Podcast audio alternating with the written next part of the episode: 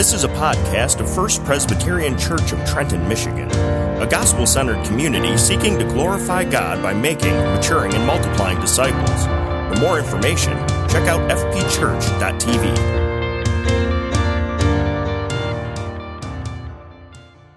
Well, good morning. Our reading comes from Luke chapter 12 this morning.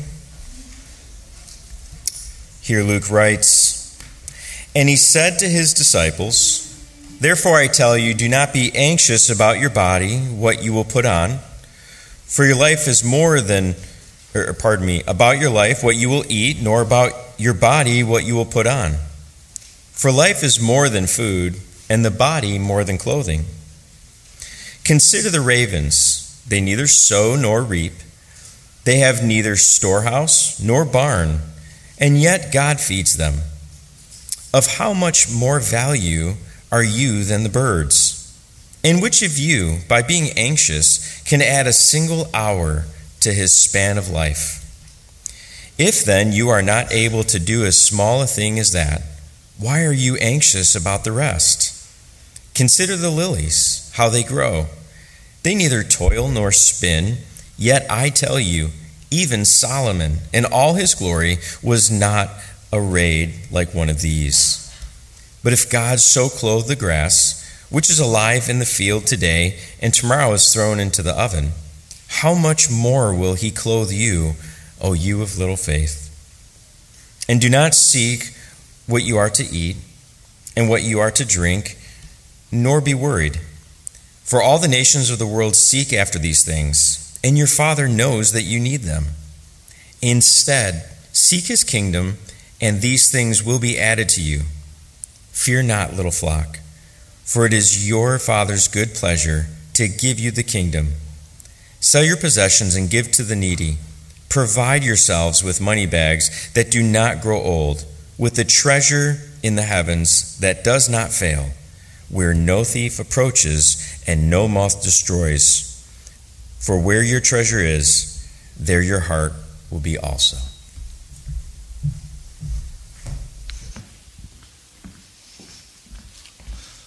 Let me give you a second welcome. Welcome, First Pres. Glad to be with you. Um, our text here is Luke 12. We're continuing to move through Jesus' discussion as Jesus is talking to a massive group of people. And I would just remind you that some scholars think at this point it's anywhere from 20 to 30, possibly even as high as 50,000 people that are gathered to hear Jesus speak. Pretty astounding when you think about it. And one of the things in chapter 12 that points us to this is the pressing in. People were beginning to trample one another just to get near Jesus. And Jesus had a mixed multitude. There were believers and unbelievers. And yet today we'll see specifically that Jesus is focusing on the believers. So let's take a moment and prepare our hearts and just ask the Lord to guide us today, shall we? Heavenly Father, we do come before you. And Lord, we ask you to move in us and through us, guide us. Lord, help us to uh, be attentive to your word. Help us to see the importance of your word. Help us to hear you today. Lord, we are mindful that we are a needy people and that we have physical ailments, we have emotional ailments, and Lord, yes, we have spiritual ailments, all of which we know you can heal. And so, God, we come here this morning looking for you to work in us, to work through us, to, to make us more and more in the image of your beloved Son. And yet, Lord, we know that we aren't the only ones who feel this need. We live in communities where there is great need. And Lord, as we look across the world, we see the great need. We see it in, in Lord, the Ukraine. Our hearts break as we see the images on our television sets of what's taking place. And God, we do thank you that we know that you are a God who cares. And Lord, you've also called us to be people who care.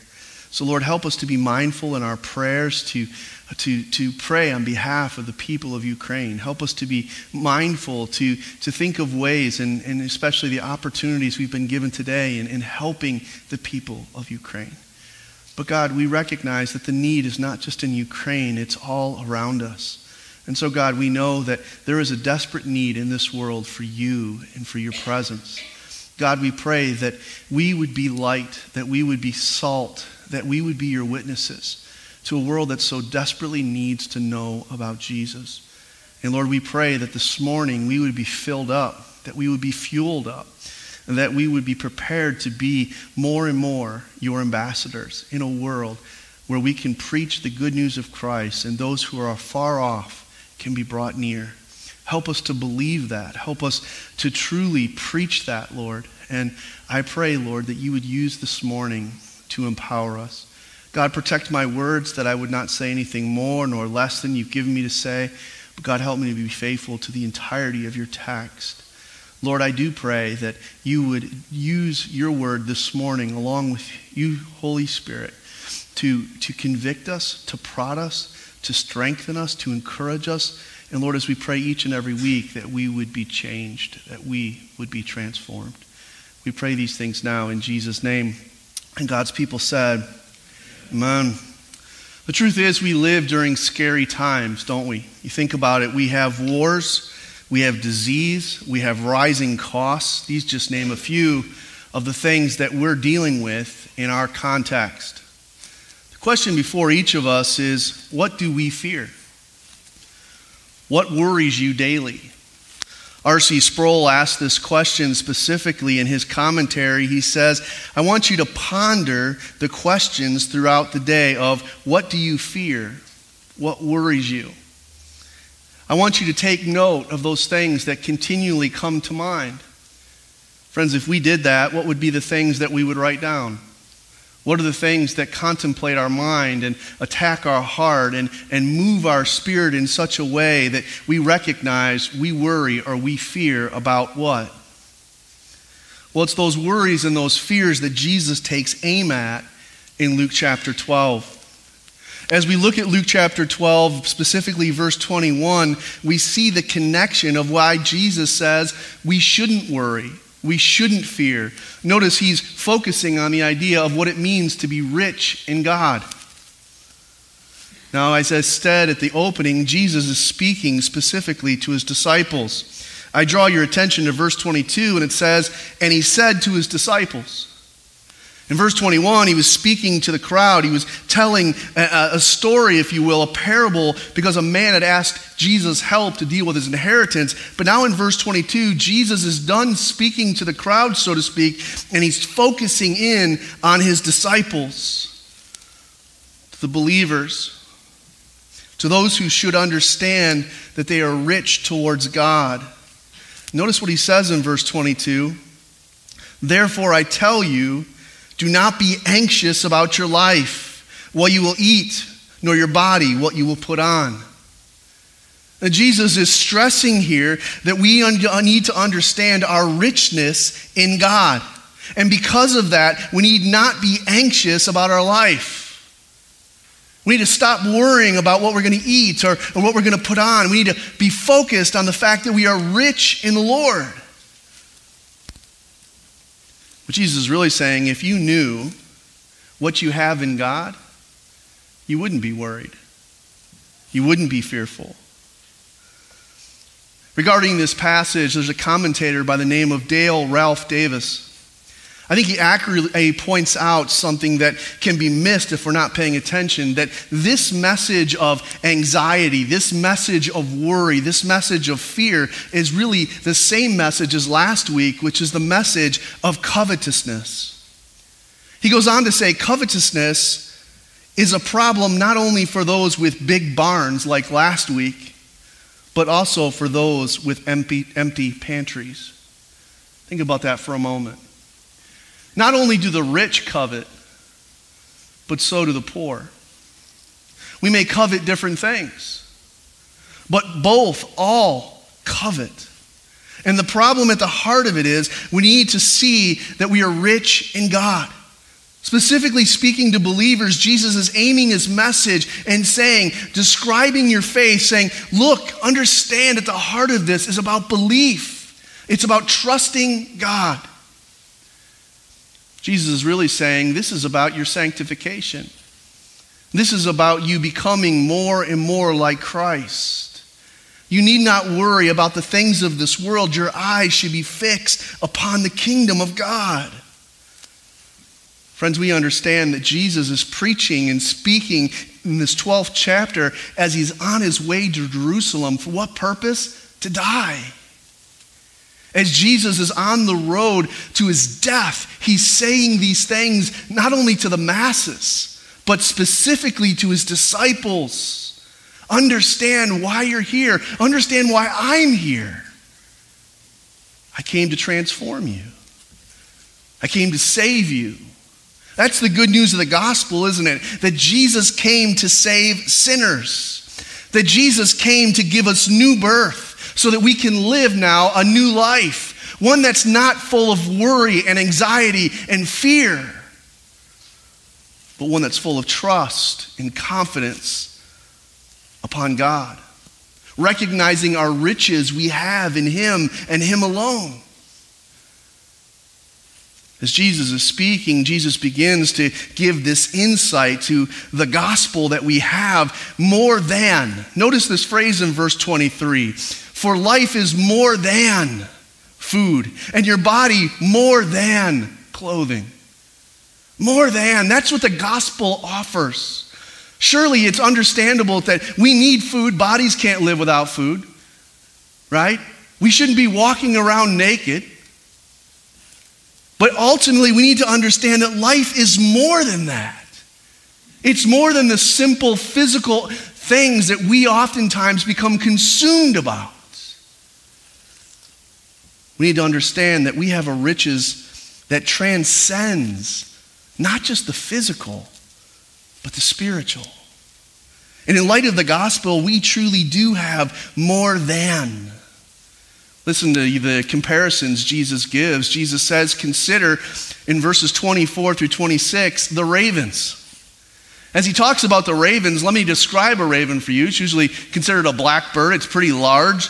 It's not a clean animal by Levitical law. So when Jesus is talking about the ravens, he's talking about something they cannot eat something they were to stay away from because it was considered an unclean bird, something that was set off limits from them. And yet Jesus says, Consider the raven, this unclean, filthy bird. It neither sows nor reaps. This dirty bird is a scavenger, not a farmer. And yet God feeds them. Notice Jesus begins to use a tagline. Jesus says, How much more valuable are you than they? How much more valuable are you than they? And Jesus is getting to the heart of our anxiousness. He goes on to say, Our anxiousness, our worry, our fear can't add one more hour to our life. In fact, worry does the exact opposite. It gains us nothing, it only steals from us our joy and our contentment. Worrying is not trusting. I've often heard it said that worrying is the granddaddy of all sins. It's the foundation, it's the it's a root cause, and it's tied there with being covetousness. That we're coveting all the things we, we think we should have, and, and we're expecting that God should fulfill those things, and therefore God is really mean because God isn't giving us what we want. And so rather than trusting God and loving God, we become angry at God. And yet Jesus says, more than this you've been given. Consider the raven. If you don't want to consider the raven, in verses 7, 27 through 29, Jesus says, Consider the lily. Now, a lily was a wildflower that grew there in Galilee on the countryside, it was everywhere. He, Jesus goes on to say, These lilies, they don't work, they don't spin, yet God clothes them better than King Solomon himself. What an illustration Jesus gives when you consider who King Solomon was the richest, wisest king of all of Israel. And yet these flowers are clothed better than him. And they did nothing to earn it. God clothed them, he goes on to say. And God does this beautiful clothing upon them. And what's going to happen to them? They're going to be burned, thrown into the oven. Friends, as you think about that, it definitely teaches that God is not a pragmatist. If God were a pragmatist, he would say, Well, I'm going to keep them stripped back, make them kind of ugly because they're just going to be burned up anyway. But no, God, in His great love of beauty, His great love and concern for us, and His great desire that the world will reflect His glory, He gives these flowers beauty, a beauty that King Solomon himself didn't wear. See, here's the point. Jesus goes on to say, How much more? There's our tagline. How much more will you be clothed? How much more has God taken care of you? How much more are you rich in God than the raven or the lily? But then Jesus says something pretty startling. He says, O ye of little faith. Friends, that line is a punch in the gut because it speaks of our lack of contentment, the lack of trust we have in our sovereign God. The God who didn't hold anything back, but gave us his own son. And who did he give his son for? Sinners. Those who were busy sinning against God. That's who Jesus came to save. And it's to those sinners that he calls unto himself to be his church that he says, Fear not. Don't worry. Don't, don't be anxious. Understand the riches you have in me. Truth is, we all need to get the right perspective, don't we? And we need to stop being unsettled by the things of this life. We need to stop fearing and begin to trust. And what has God given us to teach us this? He's given us general revelation, things such as the birds and the flowers to look at, to say, you know what? The God is teaching us through creation about his care and his love, his provision for us. If that weren't enough, we have Jesus himself, the living word, declaring to us the special revelation that we are loved by the Father. How much more are we cared for?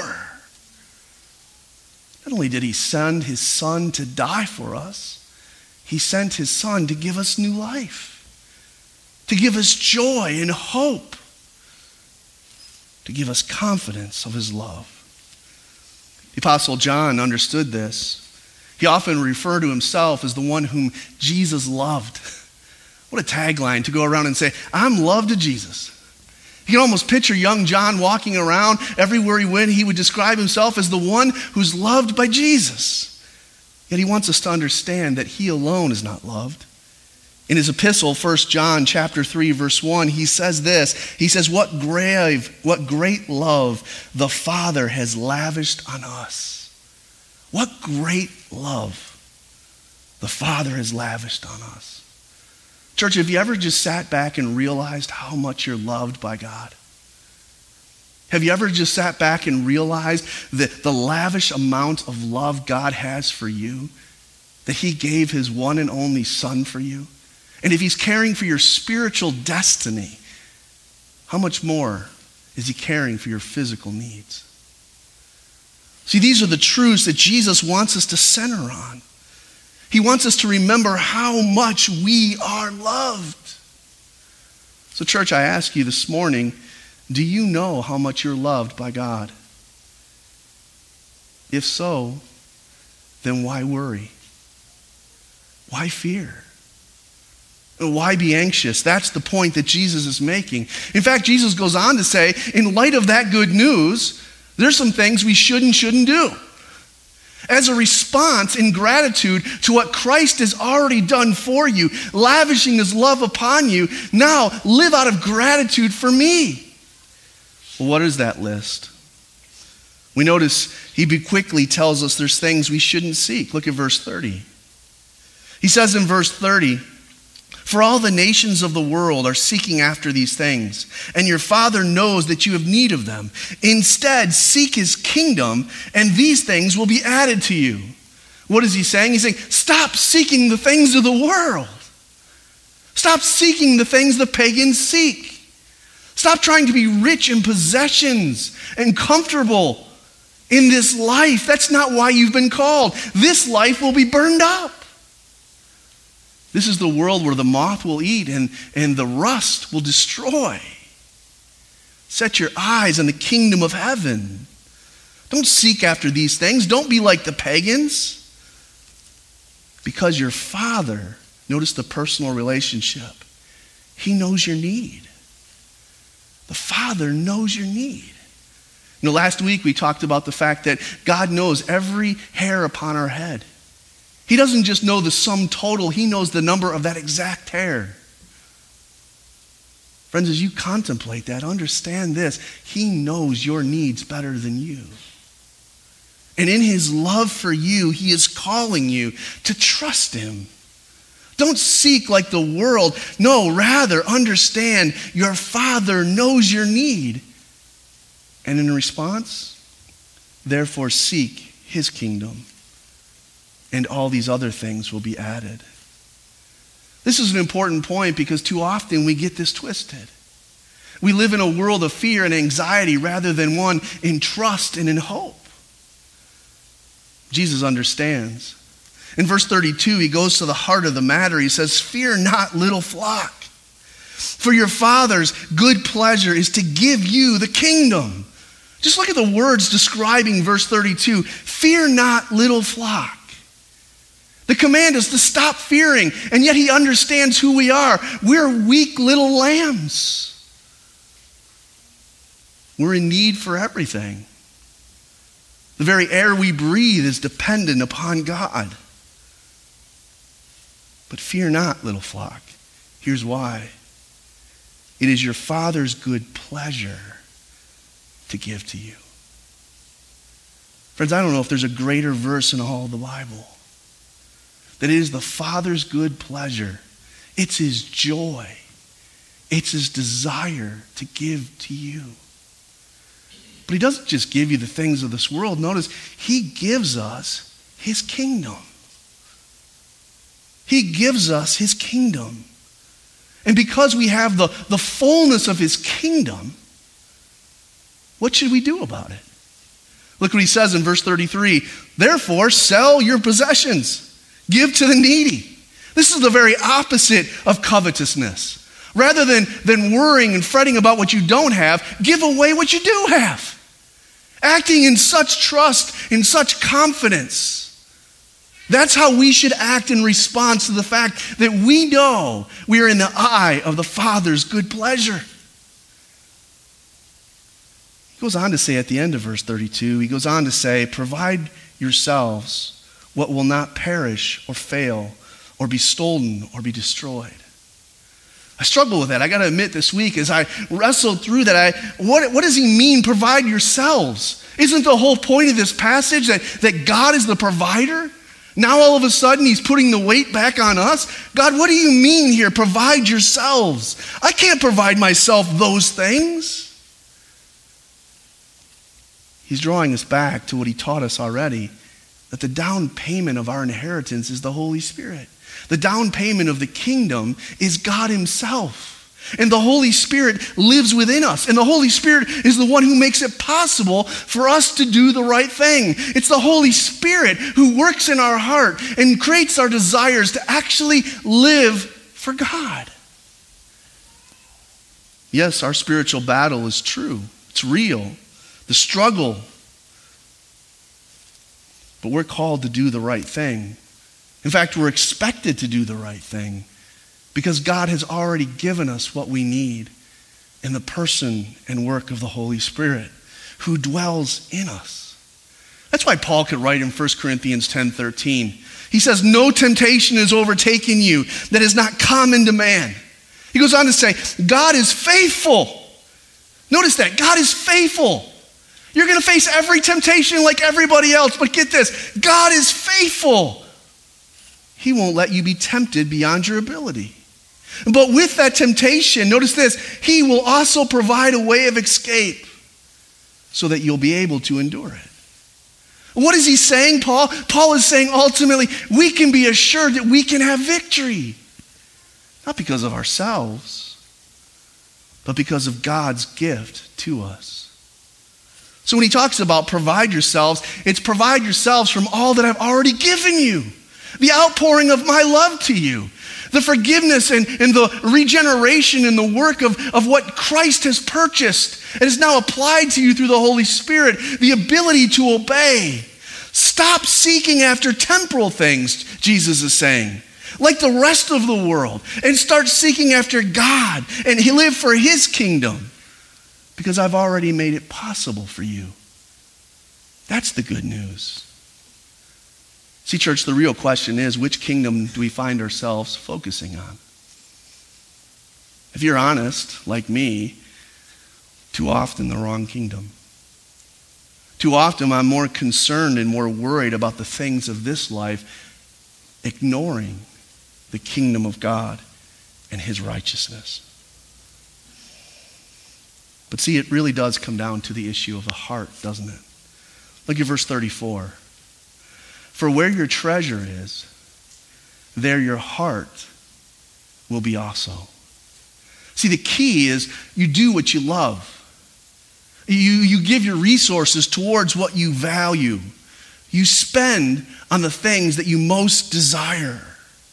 And what has God given us? He's given us a new desire, a new love because he's given us a new heart. Listen to Ezekiel 36, 25 through 26. This is the prophecy of what would happen in the, in the coming kingdom. He says, I will sprinkle clean water on you, and you'll be clean from all your uncleanliness. And from all your idols, I will cleanse you. You'll be washed and cleaned in Jesus. But doesn't stop there. In verse 26, he says, And I will give you a new heart. That's regeneration and a new spirit I will put within you. I'm going to make you alive to be a, a new being. And I will remove your heart of stone from your flesh, and I will give you a heart of flesh. That's the work that God has done in us. Our desires are different now. Again, he's speaking to the believer and he's saying, I've done everything you need. I've empowered you with the Holy Spirit. I've given you a new heart. Now go and live for me. This is an important point because as you think back to the reality of this and what it looks like, we say, yeah, but that's not really living in the real world, Aaron. Do you know what the struggles and the burdens and the conflicts are? The things we have to worry about? Well, I'll go back to my friend R.C. Sproul.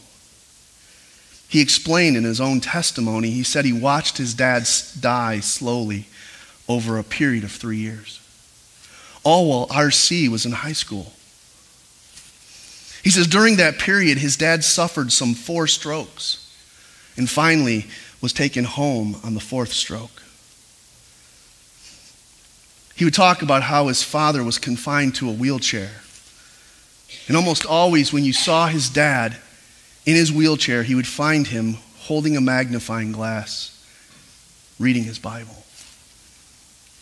The truth is, RC would say, is that his dad would have much to be anxious about. He wasn't earning any money. He wasn't able to care for his family. He wasn't sure that his kids would ever get the opportunity to go to college. Especially, this was important as one of them was in high school, moving soon to graduation. In fact, his dad didn't even know if he was going to survive another week. But often, RC would remind himself that his dad would call him over through distorted speech and a sagging jaw, he would say to me, R.C. said, Be anxious for nothing. What you eat, or what you should drink, or what you should put on. My father, R.C. said, clung to this text to the very end of his life. My dad did not ever appear to be anxious. Truth is, his dad seemed to know where his riches truly dwelled in his God. Friends, what about you? Being given that new heart, are you living it out in the midst of the suffering? We're here, and this world is full of suffering. Pain is real, but we're called to trust. We're told not to be anxious. We're told not to worry. And we've been given a new heart, and we've been given the power of the Holy Spirit to obey. We're told that worrying is a sin. But if we've been given a new heart, a new heart that's focused on the kingdom, we should be willing to use all of our resources, our time, our energy, even our money for the kingdom of God. And friends, that shouldn't be a burden. It actually should be a joy.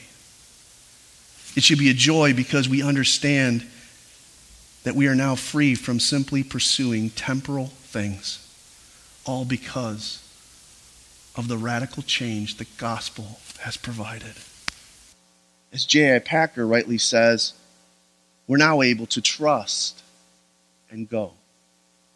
We're able to do all that he has commanded, to live for him.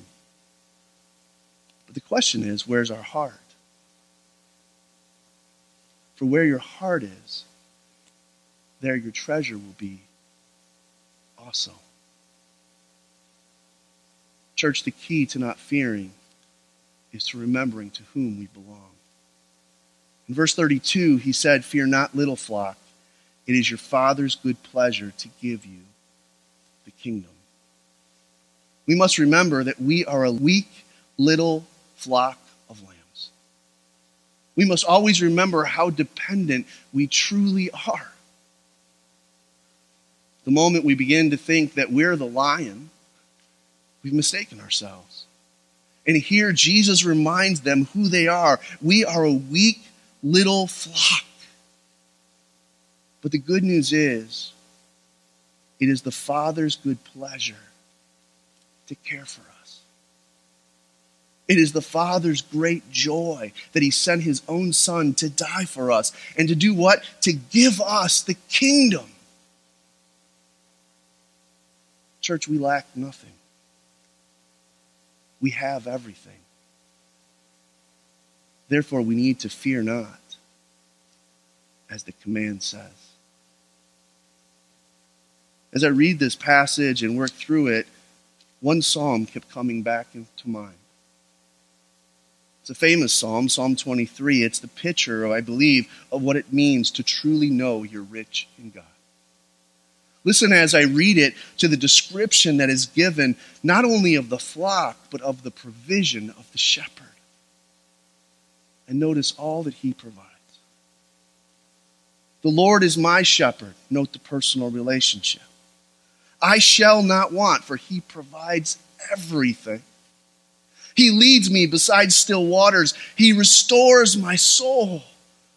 Everything spiritual is provided. He leads me in paths of righteousness for his name's sake. He gives me the ability through the power of the Holy Spirit to obey. Even though I walk through the valley of the shadow of death, I will fear no evil, for you are with me. Your rod and your staff, they comfort me. You prepare a table for me in the presence of mine enemies, those who laugh and scoff and say, What a waste of resources and time and giftedness.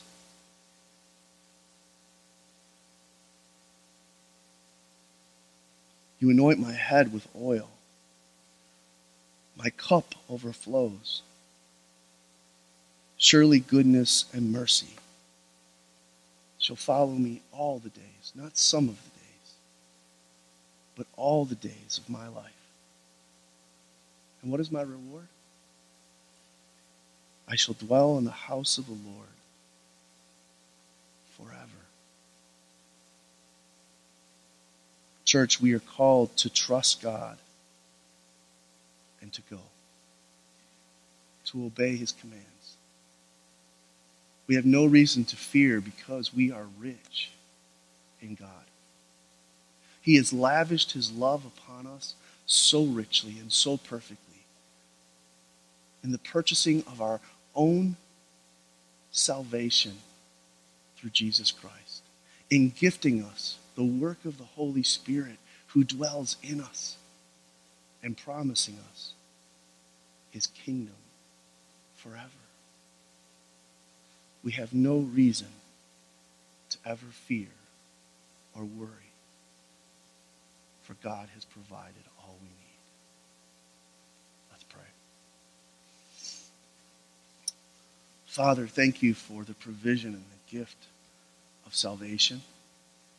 But Lord, thank you also for the provision and the gift of the Holy Spirit, who enables us to truly see all the gifts we have been given the provision of food, the provision of clothing, the fact that we do not have to fear or worry, for if you take care of the raven and the lilies, you surely will take care of us.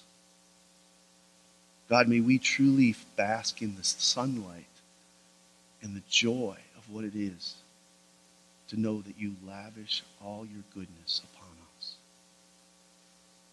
May we truly celebrate the provision you have made.